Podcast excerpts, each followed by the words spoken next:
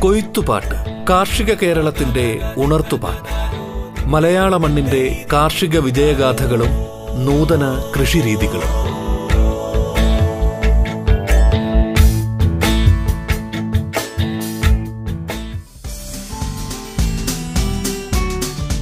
കൊയ്ത്തുപാട്ടിലേക്ക് സ്വാഗതം. കൃഷി കേവലമൊരു തൊഴിൽ എന്നതിനപ്പുറം ഒരു ജീവിത ശൈലിയും സംസ്കാരവുമാണ്. നമ്മുടെ കാർഷിക രീതികളും കൃഷി സംബന്ധമായ അറിവുകളും മികച്ച കർഷകരുടെ അനുഭവങ്ങളും നവീന കൃഷിരീതികളും പങ്കുവയ്ക്കുകയാണ് റേഡിയോ കേരള കൊയ്ത്തുപാട്ടെന്ന ഈ പരിപാടിയിലൂടെ. കൊയ്ത്തുപാട്ടിന്റെ ഇന്നത്തെ അധ്യായത്തിൽ അതിഥിയായി നമ്മോടൊപ്പം ചേരുന്നത് കോട്ടയം ജില്ലയിലെ വൈക്കം താലൂക്കിലെ മറവന്തുരുത്ത് അഗ്രികൾച്ചറൽ ഓഫീസർ ലിറ്റി വർഗീസാണ്. വീട്ടുവളപ്പിലെ ജൈവകൃഷിയുടെ പ്രാധാന്യവും വിവിധ തരം ജൈവവളങ്ങളും ജൈവ കീടരോഗ നിയന്ത്രണ മാർഗങ്ങളെക്കുറിച്ചുമാണ് ലിറ്റി വർഗീസ് ഇന്ന് സംസാരിക്കുന്നത്. സ്വാഗതം. കൊയ്ത്തുപാട്ടിലേക്ക്.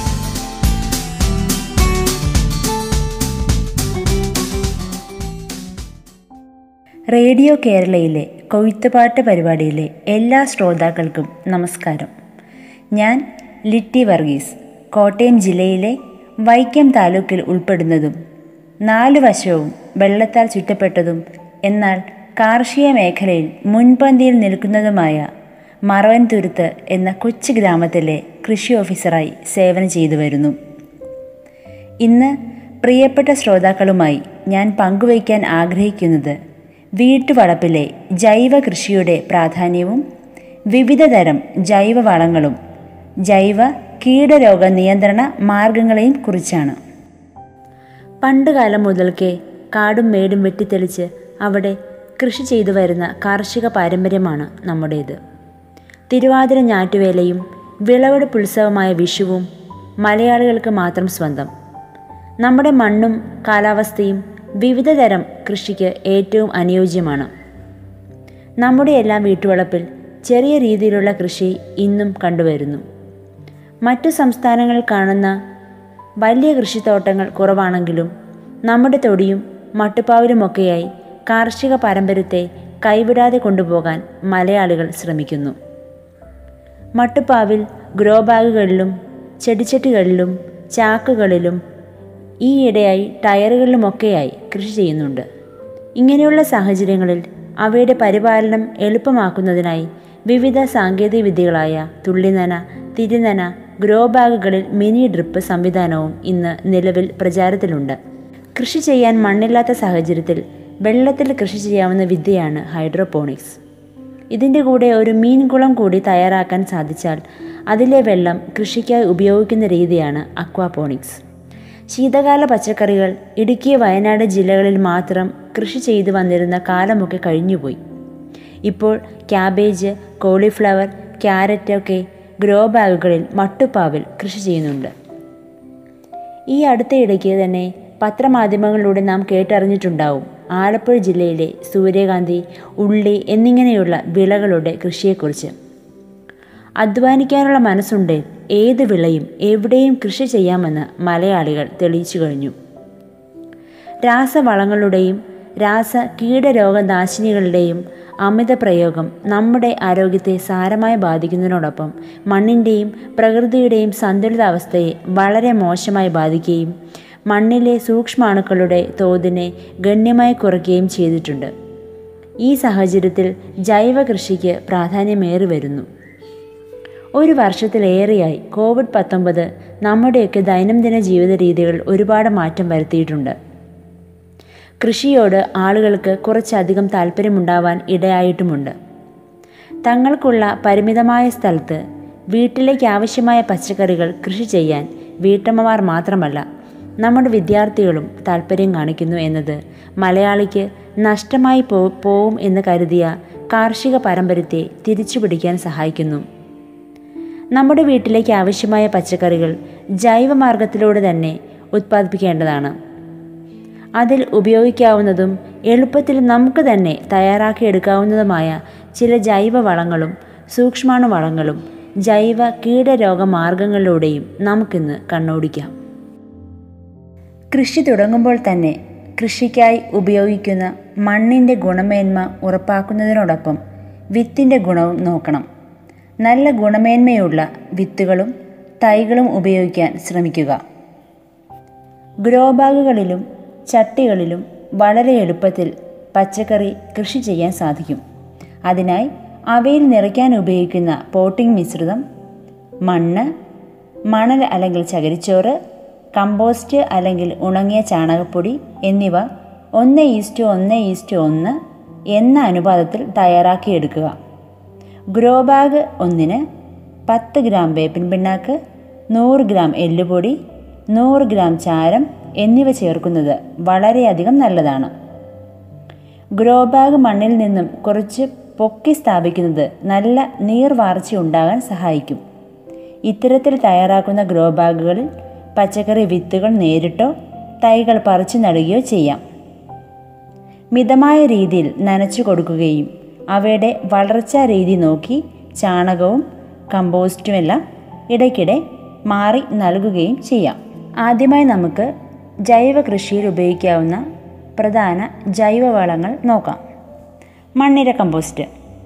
മണ്ണിന്റെ ഉപരിതലത്തിൽ ജൈവാംശം മാത്രം ആഹാരമായി കഴിക്കുന്ന ഇനത്തിൽപ്പെട്ട മണ്ണിരകളെ കമ്പോസ്റ്റ് നിർമ്മാണത്തിന് ഉപയോഗിക്കാം. മണ്ണിര കമ്പോസ്റ്റ് ഉണ്ടാക്കാൻ നമ്മുടെ മണ്ണിനും കാലാവസ്ഥയ്ക്കും ഏറ്റവും അനുയോജ്യം യൂഡ്രില്ലസ് യൂജീനിയെ എന്ന ശാസ്ത്രീയ നാമമുള്ള മണ്ണിരകളാണ്. മണ്ണിര കമ്പോസ്റ്റ് ഉണ്ടാക്കാൻ പഴയ സിമന്റ് ടാങ്കുകളോ ടെറാക്കോട്ടിൽ നിർമ്മിച്ച ഓവൽ ആകൃതിയിലുള്ള വലിയ കൂടകളോ ഉപയോഗിക്കാം. കൃഷിയിടങ്ങളിൽ ചതുരാകൃതിയിൽ കുഴിയെടുത്ത് അതിലും മണ്ണിര കമ്പോസ്റ്റ് ഉണ്ടാക്കാവുന്നതാണ്. കമ്പോസ്റ്റ് ഉണ്ടാക്കുന്നതിന് മുൻപായി മണ്ണിരകളെ പ്രജനനം നടത്തേണ്ടതാണ്. കൃത്രിമമായ മണ്ണിരകളുടെ പ്രജനനം നടത്താനായി ഒന്ന് ഈസ്റ്റു ഒന്ന് എന്ന തോതിൽ ജൈവ അവശിഷ്ടവും ചാണകവും കലർത്തി മണ്ണിരകളെ അതിൽ നിക്ഷേപിച്ചാൽ മതിയാകും. ഗാർഹിക അവശിഷ്ടങ്ങൾ ഉപയോഗിച്ച് കമ്പോസ്റ്റ് ഉണ്ടാക്കുന്നതിന് മണ്ണ് കൊണ്ട് നിർമ്മിച്ച റെഡിമെയ്ഡ് പ്ലാന്റുകൾ ഇപ്പോൾ ലഭ്യമാണ്. പച്ചക്കറികളിൽ മണ്ണിര കമ്പോസ്റ്റ് ആവശ്യാനുസരണം ഉപയോഗിക്കാം. ഇത് കൂടാതെ ചാണകം എല്ലുപൊടി കോഴിവളം മത്സ്യവളം പിണ്ണാക്ക് വളങ്ങൾ എന്നിവയും ജൈവവളങ്ങളായി നമുക്ക് ഉപയോഗിക്കാം. ജീവാമൃതം. ഇരുന്നൂറ് ലിറ്റർ വെള്ളത്തിൽ പത്ത് കിലോ ചാണകം രണ്ട് കിലോ ശർക്കര രണ്ട് കിലോ മുളപ്പിച്ച പയർ എന്നിവ ചേർത്ത് നന്നായി ഇളക്കുക. ഇതിലേക്ക് പത്ത് ലിറ്റർ ഗോമൂത്രം ഒരു പിടി ജൈവാംശമുള്ള മേൽമണ്ണ് എന്നിവ കൂടി ചേർക്കുക. ബാരൽ നന്നായി കെട്ടി നാല് മുതൽ അഞ്ച് ദിവസം വയ്ക്കുക. ദിവസേന ഇളക്കുകയും ചെയ്യണം. ഇതിനുശേഷം ചെടികളിൽ നൂറ് ലിറ്റർ വെള്ളത്തിൽ അഞ്ച് ലിറ്റർ ജീവാമൃതം നേർപ്പിച്ച് സ്പ്രേ ചെയ്യുന്നതിനും ചുവട്ടിൽ ഒഴിക്കുന്നതിനും ഉപയോഗിക്കാം. പഞ്ചഗവ്യം. തീർത്തും നാടൻ പശുവിൽ നിന്ന് ലഭിക്കുന്ന അഞ്ച് ഉൽപ്പന്നങ്ങൾ ഉപയോഗിച്ചാണ് പഞ്ചഗവ്യം തയ്യാറാക്കുന്നത്. ഇതിനായി പച്ച ചാണകം അഞ്ച് കിലോ ഗോമൂത്രം നാല് ലിറ്റർ പാൽ മൂന്ന് ലിറ്റർ തൈര് രണ്ട് ലിറ്റർ നെയ്യ് ഒരു കിലോ ഇരുന്നൂറ് ലിറ്റർ കപ്പാസിറ്റിയുള്ള പ്ലാസ്റ്റിക് ഡ്രം എന്നിവയാണ് വേണ്ടത്. തയ്യാറാക്കുന്ന രീതി നോക്കാം. ഡ്രമ്മിലേക്ക് ആദ്യം പച്ച ചാണകവും നെയ്യും ചേർത്ത് ഇളക്കുക. പിന്നീട് തൈര് ചേർക്കുക. അതിനുശേഷം പാൽ ചേർത്ത് ഇളക്കുക. പിന്നീട് ഗോമൂത്രം ചേർത്ത് ഒടുവിൽ ഏകദേശം നൂറ് ലിറ്റർ വെള്ളം ഒഴിച്ച് നന്നായി ഇളക്കുക. ദിവസത്തിൽ രണ്ട് നേരം വെച്ച് ഇരുപത്തിയൊന്ന് ദിവസം ഇളക്കി കൊടുക്കുക. അതിനുശേഷം പത്തിരട്ടി വെള്ളം ചേർത്ത് മാസത്തിലൊരിക്കൽ പറമ്പിൽ ഒഴിച്ചു കൊടുക്കുകയോ അല്ലെങ്കിൽ നന്നായി അരിച്ചെടുത്ത് ഇരുപത് ഇരട്ടി വെള്ളം ചേർത്ത് ചെടികളിൽ തളിച്ചു കൊടുക്കുകയോ ചെയ്യാം. Fish amino acid. മീനും ശർക്കരയും ഉപയോഗിച്ച് നിർമ്മിക്കാവുന്ന ഒരു ജൈവവള കൂട്ടാണ് ഫിഷ് അമിനോ ആസിഡ്. വളർച്ചയെ ത്വരിതപ്പെടുത്താൻ ഇത് സഹായിക്കുന്നു. മീനും ശർക്കരയും തുല്യ അളവിലാണ് ഉപയോഗിക്കേണ്ടത്. ആദ്യം മീൻ അല്പം ചെറുതായി നുറുക്കിയെടുക്കുക. മീനിലുള്ള വെള്ളത്തിന്റെ അംശം പരമാവധി കളയുക. ശർക്കര നന്നായി ചീവിയെടുക്കുക. ഇവ രണ്ടും ലെയറുകളായി ഒരു എയർ ടൈറ്റ് ജാറിൽ നിരത്തി നന്നായി അടച്ചു വയ്ക്കുക ഇങ്ങനെ സൂര്യപ്രകാശം കടക്കാതെ മുപ്പത് ദിവസം സൂക്ഷിക്കുക. മുപ്പത് ദിവസം കഴിഞ്ഞ് ഈ ലായനി അരിച്ചെടുക്കുക. ഇത് അടപ്പുള്ള പാത്രത്തിലാണെങ്കിൽ മൂന്ന് മാസം വരെ നമുക്ക് സൂക്ഷിക്കാവുന്നതാണ്. ഇതിന്റെ ഉപയോഗക്രമം എങ്ങനെയാണെന്ന് നോക്കാം. ഫിഷ് അമിനോ ആസിഡ് പത്ത് എം എൽ ഒരു ലിറ്റർ വെള്ളത്തിൽ ചേർത്ത് ചെടികളുടെ ചുവട്ടിലൊഴിക്കാം അല്ലെങ്കിൽ അഞ്ച് M L fish amino acid ഒരു ലിറ്റർ വെള്ളത്തിൽ ചേർത്ത് ഇലകളിൽ സ്പ്രേ ചെയ്യാം. ഇടയ്ക്കിടയ്ക്ക് ഇത് കൃഷിയിടത്തിൽ പ്രയോഗിക്കുന്നത് വളർച്ചയെ ത്വരിതപ്പെടുത്താൻ സഹായിക്കുന്നു. അടുത്തതായി എഗ് അമിനോ ആസിഡ്. മുട്ടയും നാരങ്ങയും ശർക്കരയും ഉപയോഗിച്ച് തയ്യാറാക്കുന്ന ജൈവവള കൂട്ടാണ് എഗ് അമിനോ ആസിഡ്. നാടൻ കോഴിയുടെ മുട്ടയാണ് ഉത്തമം. അഞ്ച് മുട്ട മുങ്ങിക്കിടക്കത്തക്ക വിധത്തിൽ നാരങ്ങ നീര് ആവശ്യമാണ്. അടിവശം അധികം പരന്നതല്ലാത്ത ജാർ വേണം ഇതിന് ഇതിനായി എടുക്കേണ്ടത്. ഈ ജാറിലേക്ക് മുട്ടകൾ തോടോടെ വയ്ക്കുക മുട്ടകൾ മുഴുവൻ മൂങ്ങത്തക്ക വിധത്തിൽ കുരുകളഞ്ഞ് നാരങ്ങ നീര് അതിലേക്ക് ചേർക്കുക. പത്ത് ദിവസം അടച്ചു വയ്ക്കുക. പത്ത് ദിവസത്തിന് ശേഷം ജാർ തുറന്ന് അതിലുള്ള മുട്ടകൾ പൊട്ടിച്ച് തോടടക്കം ആ നാരങ്ങ നീരിൽ നന്നായി ഇളക്കുക. തുല്യ അളവിൽ ശർക്കര പാനി ചേർക്കുക. വീണ്ടും പത്ത് ദിവസം ജാർ അടച്ചു സൂക്ഷിക്കുക. ഒരു ലിറ്റർ വെള്ളത്തിൽ അഞ്ച് എം എൽ എന്ന തോതിൽ എടുത്ത് ചെടിയുടെ ചുവട്ടിലും ഒരു ലിറ്റർ വെള്ളത്തിൽ രണ്ട് എം എൽ എന്ന തോതിൽ ഇലകളിലും സ്പ്രേ ചെയ്യാം. കടലപ്പിണ്ണാക്ക് പൊളിപ്പിച്ച് ഒഴിക്കുന്നത് വഴി ചെടികളുടെ കരുത്ത് വർദ്ധിപ്പിക്കാൻ സാധിക്കും. അതിനായി ഒരു കിലോ കടലപ്പിണ്ണാക്ക് പത്ത് ലിറ്റർ വെള്ളത്തിൽ ചേർത്ത് പത്ത് ദിവസം വയ്ക്കുക ഇടയ്ക്ക് നന്നായി ഇളക്കി കൊടുക്കണം. ഒരു കിലോ വേപ്പിൻ പിണ്ണാക്ക് ഇതിനോടൊപ്പം ചേർക്കുന്നത് കീടനിയന്ത്രണത്തിന് സഹായിക്കും. ഇതിലേക്ക് നൂറ് ലിറ്റർ വെള്ളം ചേർത്ത് ചെടികളുടെ ചോട്ടിൽ ഒഴിച്ചു കൊടുക്കുന്നത് മണ്ണിലെ സൂക്ഷ്മജീവികളുടെ എണ്ണം വർദ്ധിപ്പിക്കാൻ സഹായിക്കുന്നു. നിങ്ങൾ കേൾക്കുന്നത് കൊയ്ത്തുപാട്ട്. കൊയ്ത്തുപാട്ടിന്റെ ഇന്നത്തെ അധ്യായത്തിൽ അതിഥിയായി നമ്മോടൊപ്പം ചേരുന്നത് കോട്ടയം ജില്ലയിലെ വൈക്കം താലൂക്കിലെ മറവന്തുരുത്ത് അഗ്രികൾച്ചറൽ ഓഫീസർ ലിറ്റി വർഗീസാണ്. വീട്ടുവളപ്പിലെ ജൈവകൃഷിയുടെ പ്രാധാന്യവും വിവിധ തരം ജൈവവളങ്ങളും ജൈവകീട രോഗനിയന്ത്രണവും സംബന്ധിച്ചാണ് ലിറ്റി വർഗീസ് സംസാരിക്കുന്നത്. കൊയ്ത്തുപാട്ട് ഇടവേളയ്ക്ക് ശേഷം തുടരും.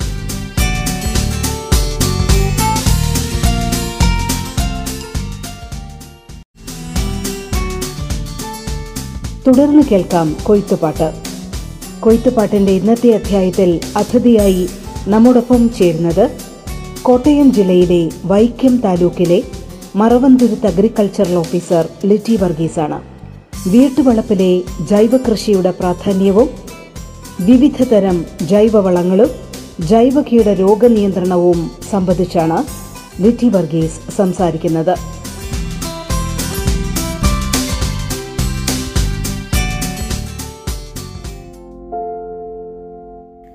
അടുത്തതായി ജീവാണുവളങ്ങൾ. ഏതൊക്കെയാണ് നമുക്ക് നോക്കാം. അസറ്റോബാക്ടർ അസോസ്പൈറുലം മുതലായ ജീവാണുവളങ്ങൾ വിപണിയിൽ ലഭ്യമാണ്. ഇവ അന്തരീക്ഷ നൈട്രജനെ നേരിട്ട് വലിച്ചെടുത്ത് ചെടികൾക്ക് നൽകുകയും സസ്യവളർച്ച ത്വരിതപ്പെടുത്തുകയും ചെയ്യുന്നു. ഇവ വിത്തുകളിൽ പുരട്ടിയോ പറിച്ചു നടന്ന തൈകളുടെ വേരുകളിൽ ഇവയടങ്ങുന്ന ലായനി മുക്കിയോ മണ്ണിൽ നേരിട്ട് ജൈവ വളങ്ങളുടെ കൂടെ ചേർത്തോ ഉപയോഗിക്കാം. അടുത്തതായി വാം വെസിക്കുലർ ആർബസ്കുലർ മൈക്രോറൈസെ ഈ ജീവാണുവളം മണ്ണിലെ ഫോസ്ഫറസ് അഥവാ പാവകം ലഭ്യമാക്കുന്നതിന് സഹായിക്കുന്നു. ഇവയ്ക്ക് ചെടികളുടെ വേരുപടലവുമായി ചേർന്ന് വളരാൻ കഴിവുള്ളതിനാൽ ചെടികൾ നടുന്ന സമയത്ത് തന്നെ മണ്ണിൽ ചേർത്ത് കൊടുക്കാവുന്നതാണ്. ജീവാണുവളങ്ങൾ ഉപയോഗിക്കുമ്പോൾ ശ്രദ്ധിക്കേണ്ട കാര്യങ്ങൾ ജീവാണുവളങ്ങൾ ഗുണമേന്മയുള്ളതും പ്രവർത്തന കാലാവധി കഴിയാത്തതുമായിരിക്കണം. നേരിട്ട് സൂര്യപ്രകാശം പതിക്കാതെ സൂക്ഷിക്കുക. ജീവാണുക്കളുടെ വളർച്ചയെ ത്വരിതപ്പെടുത്തുന്നതിന് ജൈവവളം ചേർക്കുന്നത് നല്ലതാണ്. വേനൽക്കാലങ്ങളിൽ ജലസേചനം നടത്തേണ്ടതാണ്. അടുത്തതായി ജൈവ ജൈവകീട രോഗനിയന്ത്രണത്തിന് ഉപയോഗിക്കാവുന്ന സൂക്ഷ്മാണുക്കൾ ഏതൊക്കെയാണ് നമുക്ക് നോക്കാം. ട്രൈക്കോഡെർമ സ്യൂഡോമോണാസ് എന്നിവയെ കർഷകന്റെ മിത്രമെന്ന് വിളിക്കാം. സ്യൂഡോമോണാസ് എന്ന ജൈവ ബാക്ടീരിയ എല്ലാത്തരം കുമിൾ രോഗങ്ങൾക്കുമെതിരെ ഉപയോഗിക്കാവുന്നതാണ്. ഇതൊരിക്കലും രാസവളങ്ങളുമായി മിക്സ് ചെയ്യരുത്. ഇതിന്റെ ഉപയോഗക്രമം എങ്ങനെയാണെന്ന് നോക്കാം. വിത്ത് പരിചരണ സമയത്തോ തൈകൾ പറിച്ചു നടുമ്പോഴോ ഇരുപത് ഗ്രാം ഒരു ലിറ്റർ വെള്ളം എന്ന തോതിൽ ഉണ്ടാക്കിയെടുക്കുന്ന ലായനിയിൽ മുക്കിയതിന് ശേഷം നടുന്നത് രോഗപ്രതിരോധ ശേഷി വർദ്ധിപ്പിക്കാൻ സഹായിക്കുന്നു. വാട്ടരോഗം പോലുള്ള കുമിൾ രോഗം വന്നാൽ ഇരുപത് ഗ്രാം ഒരു ലിറ്റർ എന്ന തോതിൽ കലക്കി ആ മിശ്രിതം തളിച്ചോ ചുവട്ടിലൊഴിച്ചോ കൊടുക്കാവുന്നതാണ്. ട്രൈക്കോഡർമ എന്നത് ജൈവ കുമിൾനാശിനിയാണ് ഇതും പച്ചക്കറി ജാതി എന്നിവയിലെ കുമിൾ രോഗങ്ങൾക്കെതിരെ ഉപയോഗിക്കും. സ്യൂഡോമോണാസിന്റെ അതേ തോതിലാണ് ട്രൈക്കോഡർമയും ഉപയോഗിക്കേണ്ടത്. ട്രൈക്കോഡർമ സമ്പുഷ്ട ചാണകം നല്ലൊരു അടിവളമാണ്. ഇത് ഉണ്ടാക്കുന്നതിനായി തൊണ്ണൂറ് കിലോ ചാണകം പത്ത് കിലോ വേപ്പിൻ പിണ്ണാക്ക് ഒരു കിലോ ട്രൈക്കോഡർമ എന്നിവ നന്നായി മിക്സ് ചെയ്ത് വെള്ളം തളിച്ചു കൊടുത്ത് മൂടിയിടുക. ഇടയ്ക്കിടെ നന്നായി വെള്ളം തളിച്ച് മിക്സ് ചെയ്ത് കൊടുക്കുക. ഏകദേശം ഒരു മാസമാകുമ്പോൾ പച്ച നിറത്തിലുള്ള കുമിൾ വളർച്ച നമുക്ക് കാണാൻ സാധിക്കും. ഇത് അടിവളമായി നൽകുന്നത് വഴി മണ്ണിൽ നിന്നും വരാൻ സാധ്യതയുള്ള രോഗങ്ങളെ തടയാൻ സഹായിക്കുന്നു. ഇവയെ കൂടാതെ കീടങ്ങളെ നിയന്ത്രിക്കുന്നതിനായി ബ്യൂബേറിയ എന്ന മിത്രകുമിൾ അഞ്ച് എം എൽ ഒരു ലിറ്റർ വെള്ളത്തിൽ കലക്കി തളിക്കാവുന്നതാണ്. ഇത് പുഴുക്കൾ വണ്ടുകൾ എന്നിവയ്ക്കെതിരെ ഉത്തമമാണ്. വെർട്ടിസീലിയം എന്ന മിത്രകുമ്പിളാവട്ടെ നീരൂറ്റി കുടിക്കുന്ന ശത്രു കീടങ്ങൾക്കെതിരെ അഞ്ച് എം എൽ ഒരു ലിറ്റർ വെള്ളത്തിൽ ചേർത്ത് തളിച്ചു കൊടുക്കാവുന്നതാണ്. ഇനി നമുക്ക് വീടുകളിൽ വളരെ എളുപ്പത്തിൽ ഉണ്ടാക്കിയെടുക്കാൻ സാധിക്കുന്ന ജൈവ കീട നിയന്ത്രണ മാർഗങ്ങൾ ഏതൊക്കെയാണെന്ന് നോക്കാം. വേപ്പെണ്ണ വെളുത്തുള്ളി മിശ്രിതം ഒരു ലിറ്റർ ഇളം ചൂടുവെള്ളത്തിൽ അഞ്ച് ഗ്രാം ബാർ സോപ്പ് ലയിപ്പിക്കുക. ഇതിൽ ഇരുപത് ഗ്രാം തൊലി കളഞ്ഞ വെളുത്തുള്ളി അരച്ച് നീരെടുത്ത് ചേർക്കുക. ഇരുപത് എം എൽ വേപ്പെണ്ണയും കൂടി ഇതിലേക്ക് ചേർത്ത് നന്നായി യോജിപ്പിച്ച് അരിച്ചെടുത്ത് ഇലകളുടെ രണ്ട് വശത്തും തളിച്ചു കൊടുക്കുക. പച്ചക്കറി വിളകളിലെ നീരൂറ്റി കുടിക്കുന്ന കീടങ്ങൾക്കെതിരെ ഇത് പ്രയോഗിക്കാം. വേപ്പെണ്ണ എമൾഷൻ അറുപത് ഗ്രാം ബാർ സോപ്പ് അര ലിറ്റർ വെള്ളത്തിൽ ലയിപ്പിച്ച ലായനി ഒരു ലിറ്റർ വേപ്പെണ്ണയിൽ ചേർത്തിളക്കുക ഇത് പത്തിരട്ടി വെള്ളത്തിൽ ചേർത്ത് പയറിനെ ആക്രമിക്കുന്ന ചിത്രകീടം പേനുകൾ എന്നിവയ്ക്കെതിരെ തളിക്കാം. ഈ ലായനി ഇരുപത് ഇരട്ടി വെള്ളം ചേർത്ത് ചുരയ്ക്ക പടവലം മുതലായ വിളകളിൽ നീരൂറ്റി കുടിക്കുന്ന കീടങ്ങൾ ഇലതീനിപ്പുഴുക്കൾ വണ്ടുകൾ എന്നിവയ്ക്കെതിരെ പ്രയോഗിക്കാം. വേപ്പിൻ പിണ്ണാക്ക്. തടങ്ങളിൽ അടിവളത്തോടൊപ്പം ഉപ്പിന്റെ അംശമില്ലാത്ത ഗുണമേന്മയുള്ള വേപ്പിൻ പിണ്ണാക്ക് ചേർത്ത് കൊടുക്കുന്നത് ട്രൈക്കോഡെർമ പോലെയുള്ള മിത്ര കുമിളുകളുടെ വളർച്ചയെ ത്വരിതപ്പെടുത്തുന്നു. ചെടിയുടെ വേരുകളെ ആക്രമിക്കുന്ന നിമവിരകളെ നിയന്ത്രിക്കാൻ നല്ലതാണ്.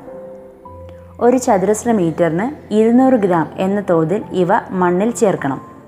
ഗോമൂത്രം കാന്താരിമുളക് മിശ്രിതം. ഒരു കൈ നിറയെ കാന്താരിമുളക് അരച്ച് ഒരു ലിറ്റർ ഗോമൂത്രത്തിൽ ചേർത്ത് അരിച്ചെടുക്കുക. ഇതിൽ അറുപത് ഗ്രാം ബാർ സോപ്പ് ലയിപ്പിച്ച് ചേർത്തിളക്കുക ഈ മിശ്രിതം പത്ത് ലിറ്റർ വെള്ളം ചേർത്ത് നേർപ്പിച്ച് അരിച്ചെടുത്ത് മൃദുല ശരീരികളായ കീടങ്ങൾക്കെതിരെ ഉപയോഗിക്കാം. വേപ്പിൻ കുരു സത്ത് അഞ്ച് ശതമാനം വീര്യം. അൻപത് ഗ്രാം മൂപ്പത്തിയ വേപ്പിൻ കുരു പൊടിച്ച് കിഴികെട്ടി ഒരു ലിറ്റർ വെള്ളത്തിൽ പന്ത്രണ്ട് മണിക്കൂർ മുക്കി വയ്ക്കുക ശേഷം കിഴി വെള്ളത്തിൽ മുക്കി പിഴിഞ്ഞ് സത്ത് മുഴുവൻ പുറത്തെടുക്കുക. തണ്ടുതുരപ്പൻ കായ്തുരപ്പൻ ഇടതീനി പുഴുക്കൾ എന്നിവയ്ക്കെതിരെ ലായനി നേരിട്ട് തളിക്കാം. പപ്പായ ഇല സത്ത്. നൂറ് മില്ലി ലിറ്റർ വെള്ളത്തിൽ അൻപത് ഗ്രാം നുറുക്കിയ പപ്പായ ഇല മുക്കി ഒരു രാത്രി ഇട്ട് വയ്ക്കുക ഇല അടുത്ത ദിവസം ഞെരടി പിഴിഞ്ഞെടുത്ത് സത്ത് മൂന്ന് നാലിരട്ടി വെള്ളം ചേർത്ത് തളിക്കുക. ഇലതീനി പുഴുക്കളെ അകറ്റാൻ ഇത് ഫലപ്രദമാവും. ഇത്തരത്തിലുള്ള ജൈവ വളങ്ങളും ജൈവ കീടനാശിനികളും ഉപയോഗിക്കുന്നത് വഴി മണ്ണിലെ സൂക്ഷ്മാണുക്കളുടെ എണ്ണം വർദ്ധിപ്പിക്കുന്നതിനും രാസ കീടനാശിനികൾ ഈ സമൂഹത്തിലുണ്ടാക്കിയ ദൂഷ്യഫലങ്ങൾ തീർത്തും ഇല്ലാതാക്കിക്കൊണ്ട് ഇനി വരും തലമുറയ്ക്കായി നല്ലൊരു മണ്ണും പ്രകൃതിയും നൽകാൻ നമുക്ക് സാധിക്കും. നമ്മുടെ കുട്ടികളിലും കൃഷിയോടുള്ള താല്പര്യം ഉണ്ടാക്കിയെടുക്കുകയും മറ്റേത് ജോലിക്കൊപ്പവും ഒരു ചെറിയ അടുക്കളത്തോട്ടം പരിപാലിക്കേണ്ടതിന്റെ ആവശ്യകത മനസ്സിലാക്കി അത് പ്രാവർത്തികമാക്കാൻ ശ്രമിക്കേണ്ടതുമാണ്. മറക്കാതിരിക്കുക. നമ്മുടെ കൃഷി നമ്മുടെ ആരോഗ്യമാണ്. നന്ദി. നിങ്ങൾ ഇതുവരെ കേട്ടത് കൊയ്ത്തുപാട്ട്. കൊയ്ത്തുപാട്ടിന്റെ ഇന്നത്തെ അധ്യായത്തിൽ അതിഥിയായി പങ്കുചേർന്നത് കോട്ടയം ജില്ലയിലെ വൈക്കം താലൂക്കിലെ മറവന്തുരുത്ത് അഗ്രികൾച്ചറൽ ഓഫീസർ ലിറ്റി വർഗീസ് ആയിരുന്നു. കൊയ്ത്തുപാട്ടിന്റെ ഇന്നത്തെ അധ്യായം പൂർണമാകുന്നു. നമസ്കാരം.